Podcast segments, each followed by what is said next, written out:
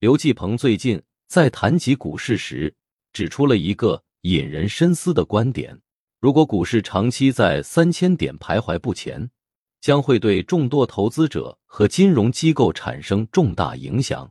对于那些依赖股市的人来说，这种情况可能意味着生计的危机；而对金融机构而言，这将导致资金的枯竭和经济的困难。股市的长期低迷不仅影响那些直接投资于市场的人，还会对整个金融生态系统造成冲击。股票如果无法正常发行，上市公司的融资渠道就会受阻，这不仅影响公司的发展，还会波及到整个行业。同时，证券公司和基金公司将面临交易量减少和产品销售下滑的困境。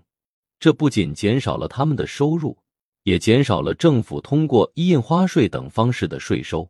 曾有观点认为，随着房地产市场的不景气，资金会流向股市。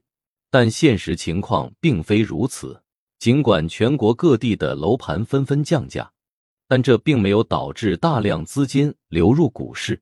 如果真的如此，股市应当出现上涨趋势。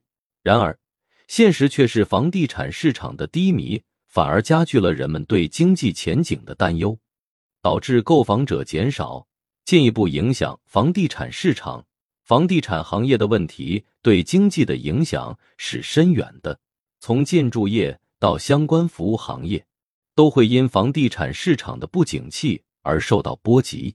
不仅是建筑材料，如钢筋水泥的需求会减少，许多人也会因此失去工作机会。在这种经济形势下，人们的首要考虑不再是投资股票，而是如何维持基本的生活。总的来说。股市的长期低迷对经济有着深远的影响，这不仅是金融市场的问题，更是经济和社会问题。对此，需要政府、企业和社会各界共同努力，寻找解决之道，以恢复市场的活力，促进经济的健康发展。